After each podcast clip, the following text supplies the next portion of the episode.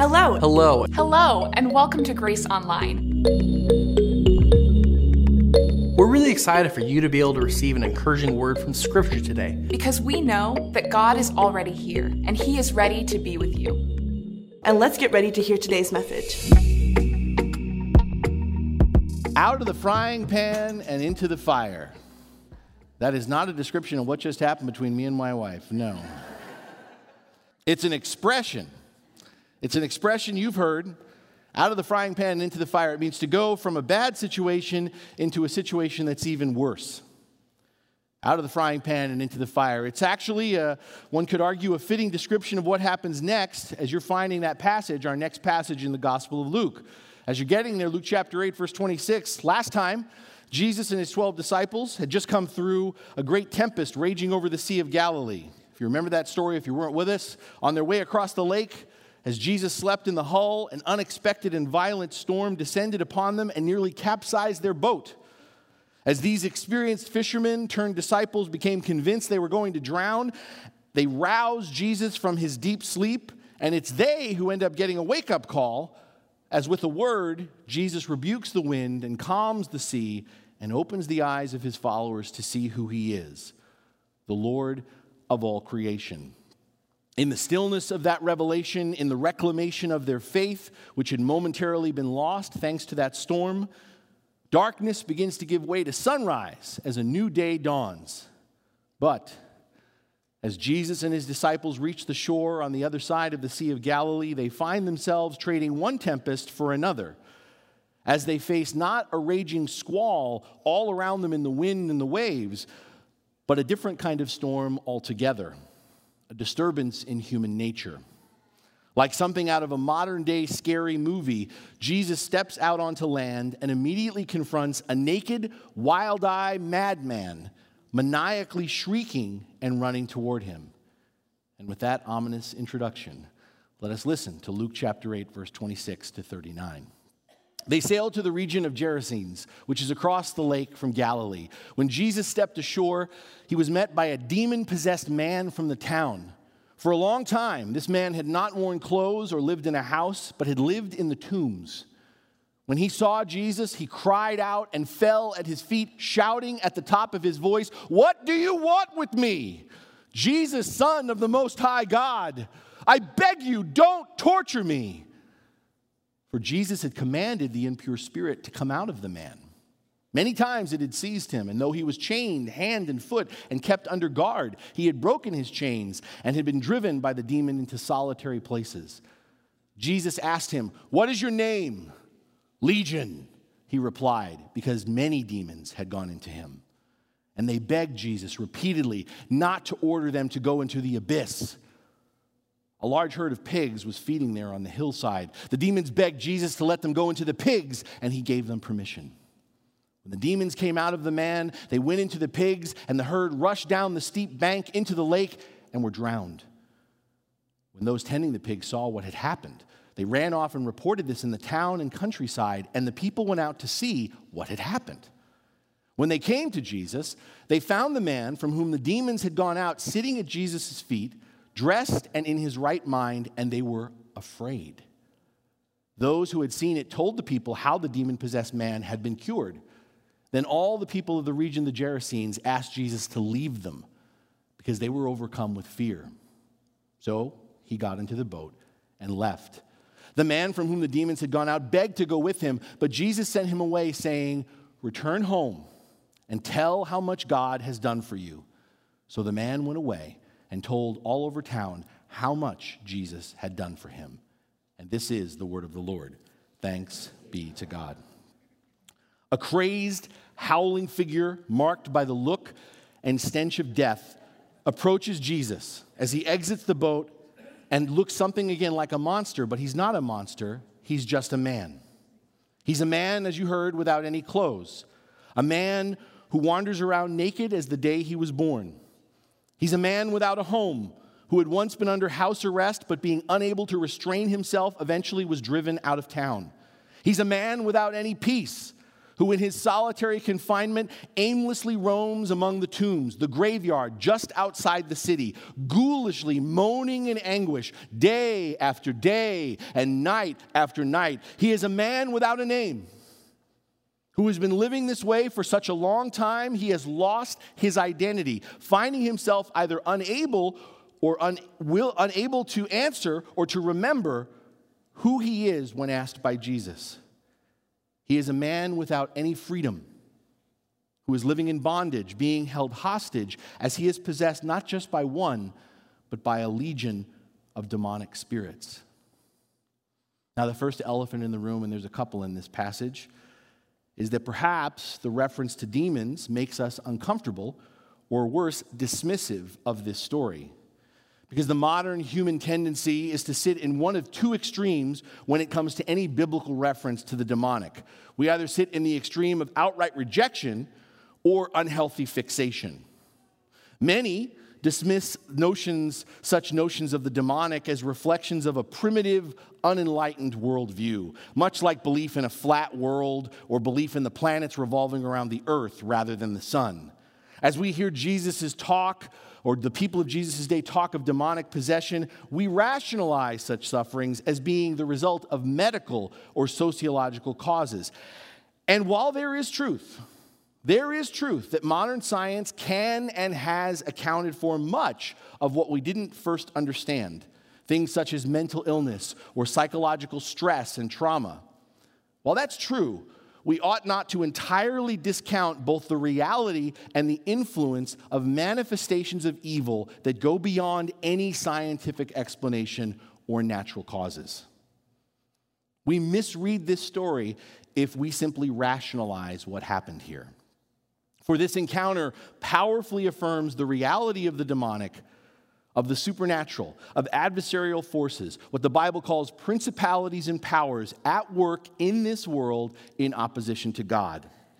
And regardless of how modern or enlightened we believe we have become, we still witness today undeniable evidence of postures and actions that are so overwhelmingly malicious and contemptuous, we cannot but classify them not merely as bad but downright evil. I'm talking about forces and embodiments of oppression and injustice that pull us towards death rather than foster life. The same face of evil, the same pull towards death we witnessed unleashed upon the poor man in this passage can be seen today in people and communities held in physical, mental, emotional, social, and spiritual bondage. Principalities and powers that take root in ideologies and manifest themselves via practices that strip away human dignity and violate personhood, that erode civility and poison fellowship, that isolate, alienate, and deny others the protections and freedoms God demands to be afforded to all of his children, regardless of nationality, ethnicity, gender, age, or creed. Now, that's one extreme. But at the same time, we must be mindful of the other extreme that we can take, which is becoming overly preoccupied with the demonic. Such an obsession rears its ugly head when we find ourselves looking for and blaming the devil for everything that's wrong in our lives, instead of taking any personal responsibility for our choices and actions.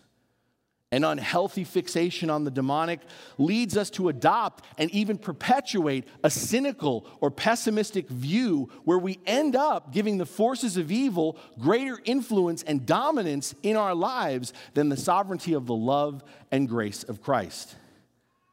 And again, while this encounter in Luke affirms not the superstition, but the reality of the demonic, it also reinforces Jesus' presence and power both to end and heal the forces of evil that occupy and control us, those powers that seek to destroy rather than promote life.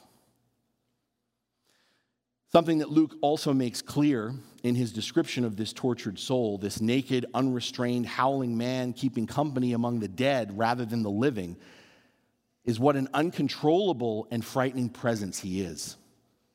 It's not hard to imagine this demon, demonic, possess, demonically possessed man was so terrifying of a presence that everyone in the town worked really hard to go out of their way, to take a more roundabout or longer path to get wherever they needed to be in order to avoid running into him. But Jesus doesn't hesitate. Jesus doesn't look for the nearest exit. Jesus doesn't try to find a way around entering into hostile territory, a haunted community, this hellish imprisonment of a lost soul. No, as Jesus encounters this deranged, tortured, and persecuted man, once again, we witness there is no place in all creation that God will not go, that God will not reclaim from the forces of evil. Jesus does not hesitate, even though he is greatly outnumbered greatly outnumbered. After all, while we've witnessed before Jesus exorcise individual demons, this time, did you notice? It's one against thousands. It's one against thousands. For when Jesus tries to ask this poor man his name, it's the demonic power holding him captive which speaks and answers legion. And a legion is roughly 6,000 Roman soldiers. But more than a name, it's an indication of the force, of the weight of the darkness oppressing this man, and the increased challenge before Jesus as he faces the exorcism of not one unclean spirit, but a horde of the demonic. But from the very start, even with their greater numbers, notice how this legion of demons immediately capitulates, throwing this man, their captor, to the ground at Jesus' feet. It's a defiant but forced posture of obedience, of worship. The acknowledgement of the one who is greater than their thousands, their collective company, recognizing the authority and power of the one who stands before them as they cry out, You are Jesus, the Son of the Most High God. This battalion of demons beg Jesus not to torture them, not to consign them to the abyss the abyss, back to the underworld, in other words, back to the Old Testament abode of the dead. If you were to turn to the book of Revelation, the abyss is the inevitable destiny, the final state to which all forces opposed to God will be condemned, the state of non existence. Instead of being cast into the abyss, these unclean spirits seek refuge in unclean animals as the demons plead, and Jesus relents in allowing them to enter into a herd of pigs. And as the demons quickly take residence in the swine, the power of evil is revealed for what it is, for what it ultimately does, as this enormous herd of pigs is driven mad, goes off the cliff, and is devoured by death, drowning. Here's again another elephant in the room. We need to pause for a moment, I think, to acknowledge that this story, this incident, can raise many questions for us. I'll just name two. Can animals be possessed by demons? Or maybe you might be asking this question How could Jesus treat animals like this, allowing this herd of pigs to meet their doom? These questions aren't answered for us. I don't have answers. I know they're there. At best, what we can infer from this bizarre, disturbing scene is this the removal of evil is not without cost or sacrifice. I mean, purging the stranglehold that the iniquity of sin, the devil, and death have on this beautiful but broken creation will result in more than the offering of a herd of pigs. It will require the giving of God's own life through his son Jesus Christ on the cross.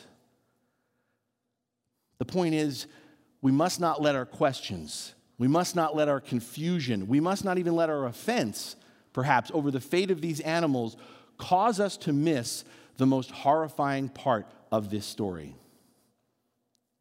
Now, I won't take a poll, but if you've ever watched a scary movie, if you've ever watched a scary movie, there's always in a scary movie what's known as a final jump scare near the end of the film. If you've seen a scary movie, you know what I'm talking about. The menacing evil has been defeated. At last, the threat is over. Everyone is safe and sound, or so it appears until suddenly, seemingly out of nowhere, the monster that appeared dead makes one last grasping effort to take hold of its victims. My friends, this scary story in Luke is no different. A once tortured soul, this demon possessed man who had become dispossessed by his neighbors, has been healed and set free. The shadow of death hanging over this community has been lifted. For there is no longer anything or anyone to fear in the countryside surrounding the town. And so, as the townspeople receive word about what has happened and come out to meet Jesus, we expect this encounter to end with a joyous note of thanksgiving and celebration. However, this is not the reaction of the neighborhood. Luke tells us instead of gushing with pride, gushing with praise for Jesus at the sight of their fellow citizen made well, the entire community is so overcome by fear of Jesus, they ask him to leave. Instead of being given the key to the city, Jesus is shown his way to the door. Much like the demons that previously begged Jesus to leave them alone, the townspeople beg Jesus pretty much to do the same thing.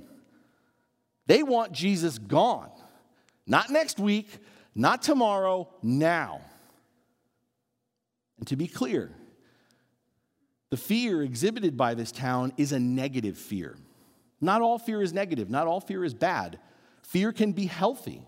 Healthy fear is reflexive. It's a proper response to an overwhelming or threatening situation. It's a proper response because it leads us to take proper care, to take suitable caution, and thus protect us from harm.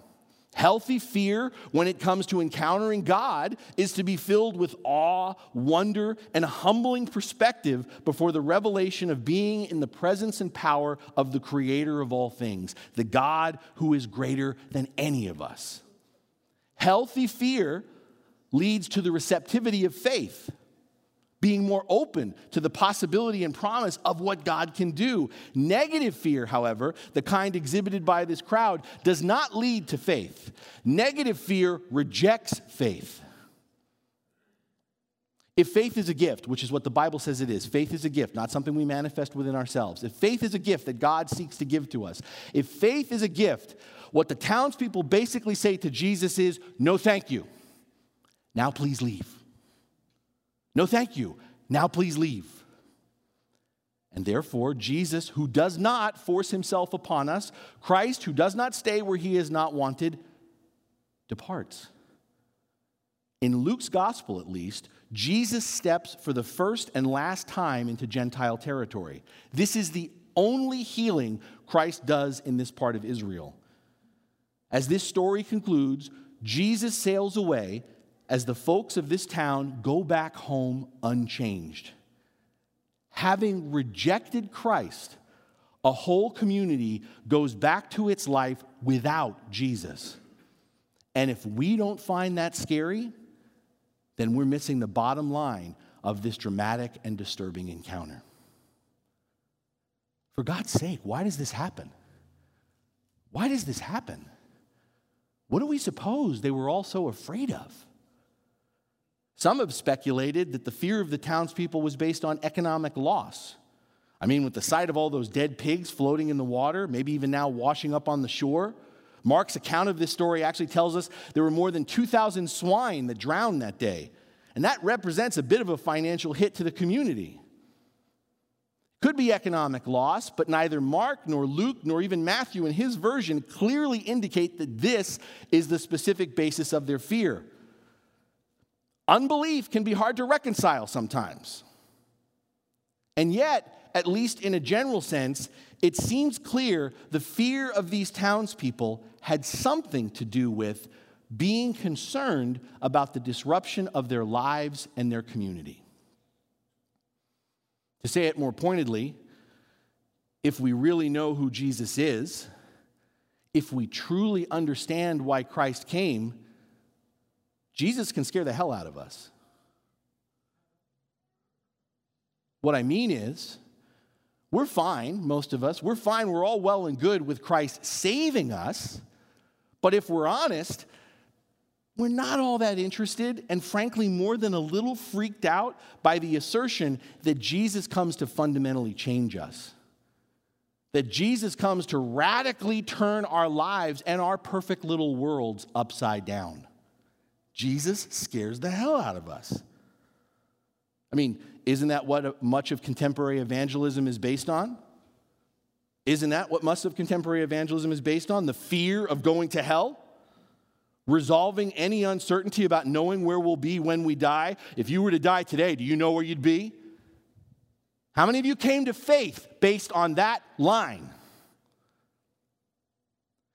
That's the extent, I'm sad to say, of the gospel message that many so called Christians have embraced divine rescue, ultimate forgiveness, and eternal security. But if that's as far as the gospel goes, if that's as far as the gospel goes, knowing that you're not going to hell, knowing that when you die, you're going to see the pearly gates of heaven, if that's as far as the gospel goes, people hear me, then all we ask, all we expect of Jesus is to make good, for him to grant us our heavenly pardon when our time comes. And between now and then, the unknown date of our death, all we ask, all we expect of Jesus is to make good on his promissory note to us to ensure we cross the finish line. Again, we're quite comfortable with Jesus coming to save us, swooping in and rescuing us whenever we need it, when we reach the end of our rope, when we find ourselves in a jam, but otherwise, we would prefer Jesus leave us alone. Let us live our lives otherwise undisturbed. We've all prayed for Jesus to save us. I assume that's the case because we're all here. We've all prayed for Jesus to save us. But when's the last time you prayed for Jesus to change you? When's the last time it occurred to you that changing you is actually what Jesus seeks to do in you?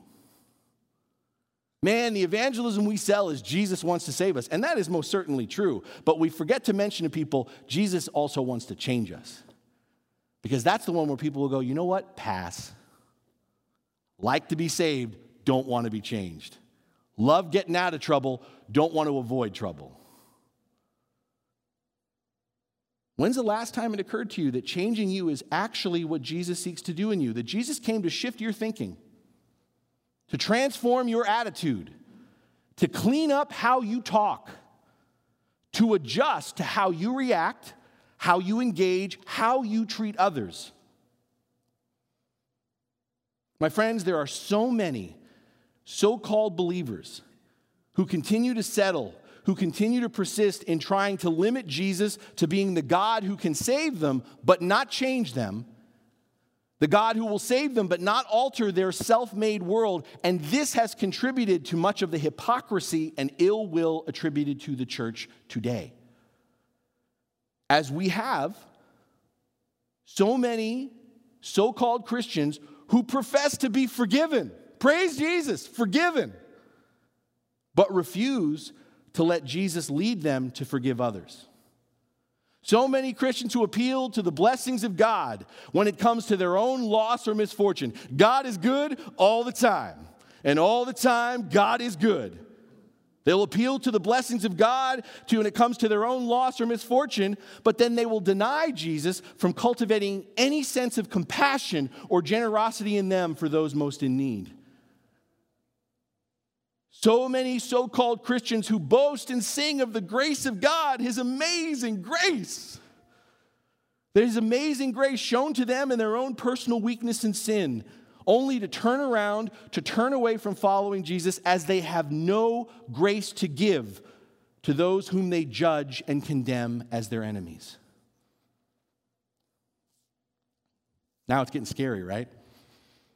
Beloved, if Jesus were to show up unannounced today, today in our lives, as we go about our business, as we gather for worship, do we assume that Christ would ever and only smile and bless everything we're saying and doing? Again, when's the last time we even considered what Jesus might have to say, let alone what Jesus might seek to overturn and change in terms of how we speak and represent him to others? In terms of the socio political stances we take, we advocate for, we vote on the ways that we interact and view others, particularly those, again, whom we dislike or disagree. Is it that hard to imagine that if Jesus really did show up right now, how unsettling it would be for us? Just how much his presence, let alone his words, would reveal how significantly out of alignment we are with his way, with his truth, with his life?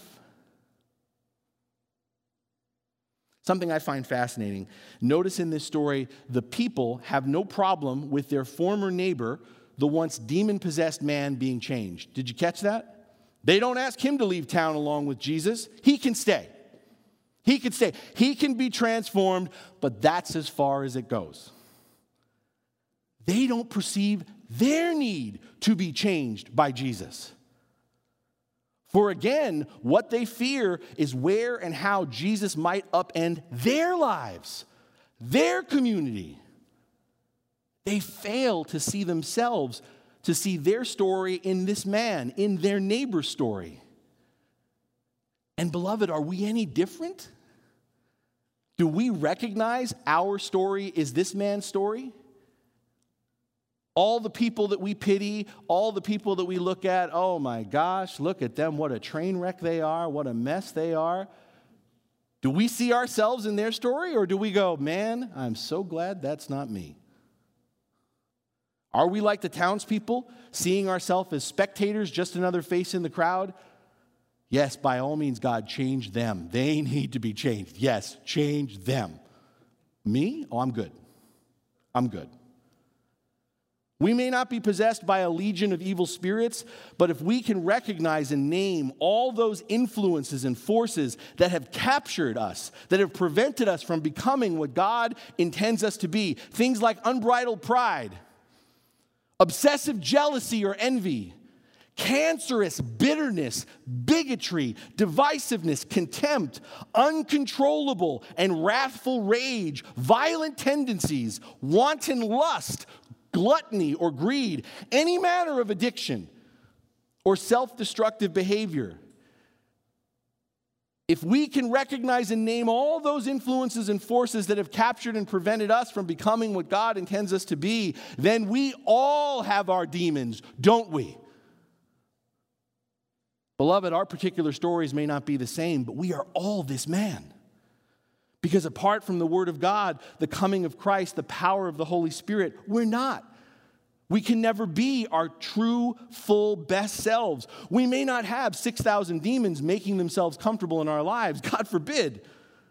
But left to our own devices, on our own, we remain nonetheless in the dark, unable to restrain ourselves, continuing to reopen old wounds even as we keep creating new ones in our lives living as oppressed captives to our own desires, so consumed with ourselves, so consumed with creating and maintaining our image, our brand, our success. Deep down, we can't help but look at everyone else ultimately as competition rather than as community. And so, even as we live together with family, friends, and neighbors singing kumbaya, even as we live together, we're living apart driven by our constant anxiety, our growing insecurity, or worse, our deepening apathy and indifference. And so we end up functionally living in isolation from each other, even isolation from ourselves. Beloved, the picture, the before and after picture of the man in this story is a picture of our life apart from Jesus, what it's like and where it leads, but it's also a reflection of what happens when we encounter Jesus and he changes us.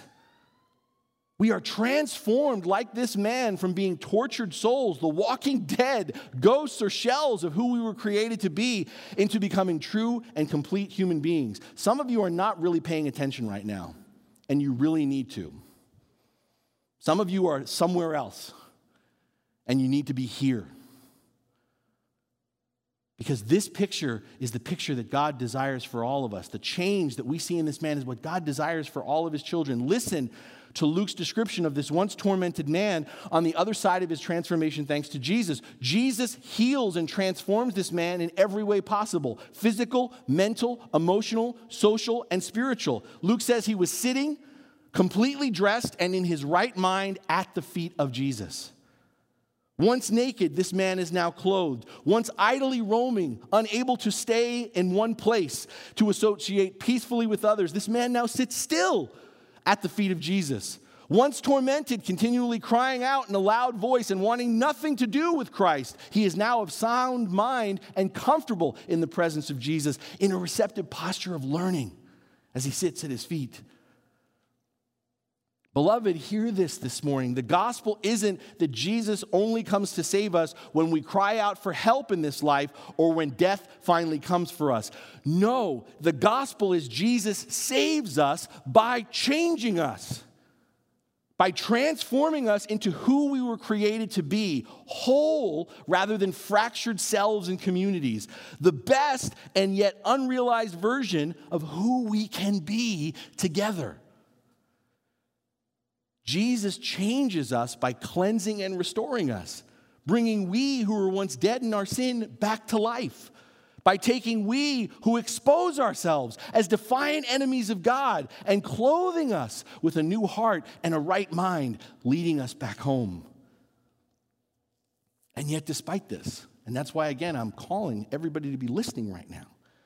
Because despite this, the invitation of the full gospel, as we learn through this story, through the people of this town, despite this, what we learn is sometimes the devil you know is better than the Messiah you don't. Because if we really know Jesus, if we truly understand what Christ is all about, he's too powerful. He's too significant. He's too much of a life changer because once again, Jesus is not content to simply bail us out of whatever trouble we get into, but Jesus actually purposes to release us, to set us free from the source of trouble we keep getting into. You know, from those old habits that die hard, you know, from those long established but still unhealthy thoughts and feelings and patterns of living, from our limited ways of seeing and engaging the world around us but being resurrected to a new way of living today. Not when we physically expire, but being resurrected to a new way of living today rather than just waiting to go to heaven when you die means dying to yourself now, and that's pretty scary. And yet, as crazy as it sounds, and it's insane, sometimes the terror we know is more tolerable than the peace we cannot imagine. It can be easier, right? It can be easier to hold on to the pain we've grown accustomed to, to the suffering we've learned how to deal with, rather than experiencing the tension that comes from being changed. The disruption of being transformed. Sometimes it's easier to believe what we tell ourselves or what others tell us that we cannot change and to use that lie as an excuse to hold on to that anger, to hold on to that prejudice, to hold on to that addiction, to hold on to that bias, to hold on to that envy, to hold on to that jealousy, to hold on to that hatred, rather than to yield to the truth that Jesus comes, Christ promises to change us. We can convince ourselves we can convince ourselves it's easier to stay the same, even if the same is not all that great. Rather than to let Jesus all the way into our lives, let Jesus all the way into our lives and reveal to us this or that truth that we just as soon would not know. That truth about the kind of life we're living, that truth about the sort of company we're keeping, that truth about the world, the bubble that we falsely created about ourselves. But, my friends, my brothers and sisters in Christ, let us not shy away today from learning and benefiting from the hard lesson of this town, this community of people that basically commit suicide by purposely throwing themselves into chaos, by forcibly drowning themselves like the swine, by willingly cutting themselves off from the only source of life, the full, abundant, and everlasting life that we can only find in Jesus Christ. Let us together become the seed of hope that Jesus leaves behind as he sets sail. What? I thought this was a horror story. What hope? Initially, the healed man begs to depart with Jesus, to leave behind the people who have rejected Christ. Jesus, you remember, however, tells this man, No, go to your family, go to your home. This man is sent to be restored to his family. Yes. But this man is also being sent to bring restoration to his family. the restorative power of Jesus, the restoration the kingdom of God brings. Even though Jesus doesn't stay to help the people of this town because they're so afraid of him, he leaves behind a witness for everyone who has initially rejected him. Jesus leaves behind a living testimony to the truth that evil can and will prevail, cannot prevail over God's freedom. And so, a glimmer of hope a seed of promise remains for this town in the faithful obedience and discipleship of this man. As this whole episode dramatically reveals, the Word of God brings life. And so Christ's mission across the lake is not without fruit as Jesus gains one disciple. One disciple, the guy who was known as the village idiot, the local crazy man, the troubled and dangerous demoniac becomes one of the first missionaries to the Gentiles. Luke's reporting of this event ends with a powerful footnote. So the man went away and told all over town how much Jesus had done for him. Jesus instructs this man not just to share the miracle with others, but to preach, to talk about, to point to what those miracles signify that God is in control, that God keeps his promises, that sin, death, and the devil will not endure forever. They've got nothing on us. Beloved, that's our calling. That's our commission as disciples, too. That's the mark. That's the indicator that we're following Jesus. That's the kind of change Jesus comes to bring in every human life, to transform each one of us from being harbingers of doom and gloom into visible and tangible reflections, witnesses of the power of God's unconditional love and amazing grace. Are you living your life as a harbinger of doom and gloom? Or are you living as a visible, tangible reflection of what you believe or say you believe? The unconditional love of God and amazing grace of Jesus Christ. Because, my friends, Jesus doesn't come to scare the hell out of us. Jesus doesn't come to scare the hell out of us. Jesus comes to challenge and cast out every power that prevents us from living fully and freely as human beings created in God's image, so that together we can storm the gates of hell in Christ's name, all for the sake of sharing the kingdom of God with others. Change is coming, my friends. Change is coming, for the word of the gospel continues to spread. The reign of God is on the move with no signs of stopping. The love of Christ, as we know, is more than conquering. The grace of Jesus, as we see here, is transforming. It can tra- transform death into life. And in this story, we discover a foothold being made, not just in one life, but here the groundwork being laid for the reclamation and restoration of an entire town. And in that, in that, is the foreshadowing of what God promises his redemption and renewal of all the nations of the world. Because, my brothers and sisters in Christ, this is the word of the Lord. Thanks be to God.